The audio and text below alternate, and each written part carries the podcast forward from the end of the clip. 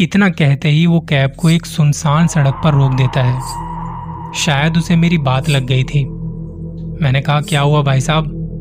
उसने कहा, मुझे आपकी बात अच्छी नहीं लगी। पीछे से मैडम ने भी कहा, मुझे भी आपकी बात अच्छी नहीं लगी। और ये कहते कहते वो मेरे सर को सहलाने लगी। मुझे लगने लगा, मैंने शायद गलती की जो इन्हें गाड़ी में बैठाया। अभी दो हफ़्ते पहले मैं गया था दिल्ली के सरोजनी नगर मार्केट में, बच्चों के कपड़े लेने, घर के लिए थोड़ी सजावट का सामान लेने। उस दिन ऑफ़िस से मैं सीधा निकल गया था मार्केट के लिए। साढ़े सात बजे के आसपास मैं वहाँ पहुँचा था। मार्केट की रौनक देखते ही बन रही थी। काफ़ी भीड़ थी। नवरात्रि से पहले लोग टूट पड़े थे वहाँ। सामान पर अच्छी खासी बचत हो रही थी। मैंने भी कुछ छोटा मोटा सामान देखा और मोल भाव करने लगा। अब जब ऐसे कहीं आप मार्केट में सामान लेने निकलते हो तो टाइम का पता नहीं चलता। और जितनी बड़ी मार्केट, आपकी मेहनत भी उतनी ज़्यादा। वहाँ घूम घूम कर कई बार आपकी हालत खराब हो जाती है। नौ बजे के आसपास मुझे वहाँ भूख लगने लगी। घर पर फ़ोन करके पूछा कि क्या बनाया है आज खाने में? बताया कि दाल चावल और रोटी बनाई है। मुझे लगा अभी तो घर पहुँचने में टाइम है। यहीं कुछ खा लेता हूँ। बाहर एक दुकान देखी और वहाँ छोले भटूरे खाने लगा। भीड़ तो यहाँ भी थी। इतने में घर से फ़ोन आता है। मैंने बताया कि छोले भटूरे खा रहा हूँ। तो वहाँ से और सामान की लिस्ट आ गई कि मार्केट में हो तो ये भी ले आना, वो भी ले आना। करते करते खाते पीते सामान लेते ग्यारह बजने को थे। अब धीरे धीरे भीड़ कम होने लगती है। दुकानों के शटर गिरने लगते हैं और तब मुझे लगता है कि अब निकलना चाहिए। दरअसल उस दिन शनिवार था तो मुझे ये था कि अगले दिन संडे है तो घर पे आराम से रेस्ट करूँगा। एक ले दे के यही तो दिन होता है, जब हम थोड़ा अपने लिए भी समय निकालते हैं, वरना तो काम काज के चक्कर में मशीनों की तरह लगे रहते हैं पूरा हफ़्ता। ग्यारह बजे जब मैंने देखा कि मार्केट बंद होने को है तो अब बाहर से ऑटो पकड़ के सीधा घर के लिए निकलता हूँ। मार्केट से बाहर आया तो वहाँ रोड पर एक भी ऑटो नहीं था। दिन में तो इतने ऑटो खड़े होते हैं कि एक को रुकने का इशारा करो तो पाँच रुकते हैं। मुझे ये था कि सामान भी है तो करूँ तो क्या करूँ? फ़ोन की बैटरी भी खत्म होने को थी। मैंने फिर भी एक ऑटो बुक किया। छह मिनट का समय दिखा रहा था। मुझे लगा कि इंतज़ार करते हैं। बस फ़ोन की बैटरी साथ दे दे। मैं जहाँ खड़ा था, वहाँ कोई नज़र नहीं आ रहा था। दाएँ बाएँ देख रहा था। पार्किंग खाली हो चुकी थी, सड़कें खाली, और अब धीरे धीरे वहाँ सन्नाटा छाने लगा। सवा ग्यारह बजे मुझे एक फ़ोन आता है। भाई साहब, कहाँ खड़े हो आप? मैं लोकेशन पर पहुँच गया हूँ। मैंने कहा, मुझे तो यहाँ कोई नहीं दिखाई दे रहा। ऑटो वाला कहता है, मैं तो आपकी बताई लोकेशन पर ही खड़ा हूँ। यहाँ तो कोई नहीं है। मैंने फिर से दाएँ बाएँ देखा। तो वहाँ कोई ऑटो वाला नहीं था। उसने कहा, भाई साहब, आप ऐसा करो, बुकिंग कैंसिल कर दो। मैंने कहा, क्यों कर दूँ? मुझे तो ज़रूरत थी और गलती आपकी है। आप गलत लोकेशन पर पहुँच गए हो और उल्टा मुझसे बहस कर रहे हो।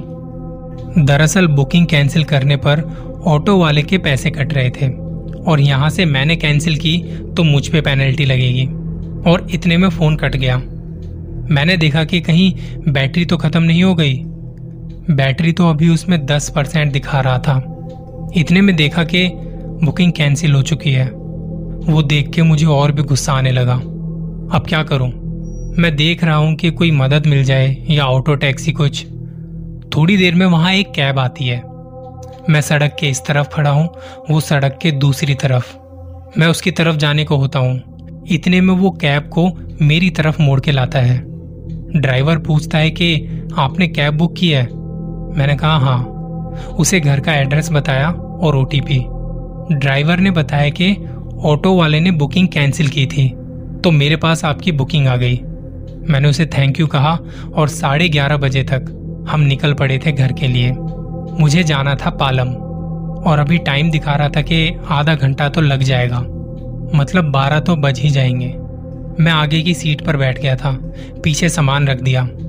कैब में गाने चल रहे थे। बीच बीच में एफएम पर कोई बढ़िया गाना आ जाता तो बात ही क्या? कैब वाला मुझे भला इंसान लग रहा था। उससे बात करनी शुरू की। कहाँ रहते हो भाई साहब? मैं मयूर विहार से हूँ। अच्छा तो रात को कैब चलाते हो आप? जी भाई साहब कभी कभी दिन में भी चलाता हूँ। वो रात को थोड़े पैसे ज़्यादा बन जाते हैं ना। घर में और कौन कौन है? मेरी बीवी और एक बेटी। उसने मुझसे पूछा कि गाड़ी दिल्ली कैंट से ले लूँ? मैंने कहा हाँ बिल्कुल। बस जल्दी से घर पहुँचा दो। कैब वाले ने कहा, वो लोग थोड़ा डरते हैं ना उस रास्ते से। तो मैंने सोचा कि पहले पूछ लूँ। मैंने कहा, नहीं नहीं, कुछ नहीं है वहाँ। लोग तो फालतू में डरते हैं। मैंने कहा अच्छा आप ही बताओ, आप रात में कैब चलाते हो? कभी ऐसा कुछ देखा है आपने? खामा खा की बकवास बातें? मेरी बात सुन के कैब वाले का कोई जवाब नहीं आया। वो गाड़ी को थोड़ी और स्पीड में चलाने लगा। दिल्ली कैंट से थोड़ी पहले कैब में एक झटका सा लगा। मैंने कहा यह आवाज़ क्या थी? कैब वाले ने कहा कि एक कुत्ता था। गाड़ी से टकरा गया। मैंने कैब वाले को कहा, भाई साहब, थोड़ा ध्यान से चलो यार, वो कुत्ता तो मर गया होगा। कैब वाला चुप बैठा था, मुस्कुरा रहा था। दिल्ली कैंट से होकर हम गुजर रहे थे। मैं भी चुपचाप बैठा देख रहा था कि ये गाड़ी ठीक से चलाता रहे बस और मुझे घर पहुँचा दे। सड़कें खाली थी।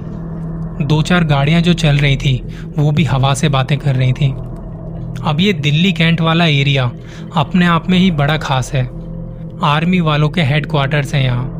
बड़े बड़े लोगों का आना जाना होता है। फिर भी ये दिल्ली की सबसे हॉन्टेड जगह मानी जाती है। थोड़ा आगे जाके हमें एक कैब दिखती है, जो सड़क के किनारे खड़ी थी। एक आदमी हमें हाथ दे रहा था। शायद उसे कुछ मदद की ज़रूरत थी। मेरे कैब वाले ने वहाँ गाड़ी रोकी और मैंने पूछा, क्या हुआ भाई साहब? तो उसने कहा कि गाड़ी में दिक्कत आ गई है एकदम से। तो आप मैडम को आगे तक छोड़ देंगे? मेरी कैब वाले ने पूछा। कहाँ जाना है मैडम आपको? तो इतने में मैडम बाहर आके कहती है, पालम चलेंगे? मैंने कहा हाँ मैं भी वहीं जा रहा हूँ। आप पीछे बैठ जाइए। मैडम थैंक यू बोलते हुए पिछली सीट पर बैठ गई और हम चल पड़े। मैंने पूछा, आप पालम में कहाँ रहती हैं? उनका कोई जवाब नहीं आया। मैंने फिर कहा, मैं भी पालम से हूँ। आप कहाँ रहती हैं वहाँ? फिर कोई जवाब नहीं। बारह बजने को थे। अभी भी थोड़ा समय था घर पहुँचने में। ड्राइवर ने कहा, जब मैडम बताना ही नहीं चाह रही तो आप बार बार क्यों पूछ रहे हो? मैंने कहा, भाई, तुम्हें क्या परेशानी है? तुम आराम से गाड़ी चलाओ ना। इतना कहते ही वो कैब को एक सुनसान सड़क पर रोक देता है। शायद उसे मेरी बात लग गई थी।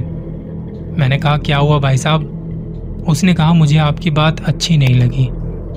पीछे से मैडम ने भी कहा, मुझे भी आपकी बात अच्छी नहीं लगी। और ये कहते कहते वो मेरे सर को सहलाने लगी। मुझे लगने लगा मैंने शायद गलती की जो इन्हें गाड़ी में बैठाया। वो दोनों चुपचाप बैठे हुए थे। मैंने गाड़ी का दरवाज़ा खोलने की कोशिश की, पर वो नहीं खुला। अब कैब वाला और वो औरत हंसने लगे। मैं कांपते कांपते उनके सामने हाथ जोड़ने लगा। वो हंसे जा रहे थे। मैं तो इस कैब वाले को भला इंसान समझ रहा था और इतने में वो औरत घुर्राने लगी। मैं बुरी तरह से फंस चुका था।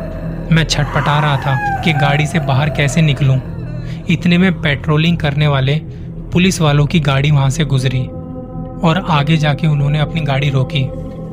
वो कैब की तरफ़ आए। वो इशारा कर रहे थे, शीशा नीचे करो। पर मैं हिल तक नहीं पा रहा था। बाहर से पुलिस वालों ने कोशिश की और गाड़ी का दरवाज़ा अपने आप खुला। मैं जल्दी से गाड़ी के बाहर आया और वो कहने लगे कि, सुनसान रोड पर कैब क्यों रोकी हुई है? मैंने कहा, वो उन्होंने रोक दी थी। वो कहते, किसने रोक दी थी? वही जो गाड़ी में मेरे साथ बैठे थे। उन्होंने कहा कि गाड़ी में आपके अलावा कोई नहीं था। मैंने झट से कैब में देखा तो सच में उस गाड़ी में कोई नहीं था। ना आगे, ना पीछे, ना कोई आदमी, ना कोई औरत। मेरा सामान पीछे पड़ा था। पुलिस वालों को लगा कि मैंने शायद पी रखी थी, पर उन्होंने मुझसे बड़े प्यार से बात की। क्योंकि मैं पहले ही डरा हुआ सा था। उन्होंने पूछा, कहाँ रहते हो? मैंने बताया, पालम। मुझसे कहा कि, अपने फ़ोन से एक बार अपने घर पे बात करवाओ। मैंने अपने कांपते हुए हाथों से जेब से फ़ोन निकाला तो उसकी बैटरी ख़त्म हो चुकी थी। कहा कि, हम छोड़ दें आपको? मैं डरा हुआ था और कह रहा था कि हाँ हाँ मुझे घर छोड़ दो आप लोग। वो मुझे अपनी गाड़ी से मेरे घर तक छोड़ने आए। सामान भी मेरे पास था।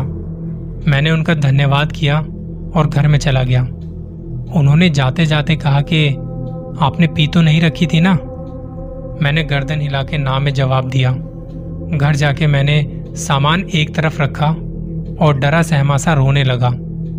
मैं बस यही सोच रहा था, उन पुलिस वालों को वहाँ कोई दिखाई नहीं दिया। जबकि मेरे साथ एक ड्राइवर था, जो सरोजनी नगर से मेरे साथ था। और वो मैडम जिन्हें थोड़ी देर पहले अपनी गाड़ी में बिठाया था, वो उस हादसे से पहले मैं इन सब चीज़ों को बकवास मानता था। मैं समझता था कि ऐसा कुछ नहीं होता। सब खामा खा की अफवाहें फैलाई हुई हैं दिल्ली कैंट के बारे में। पर वहाँ जो हुआ, वो क्या था? बताइए। आपके पास है कोई जवाब?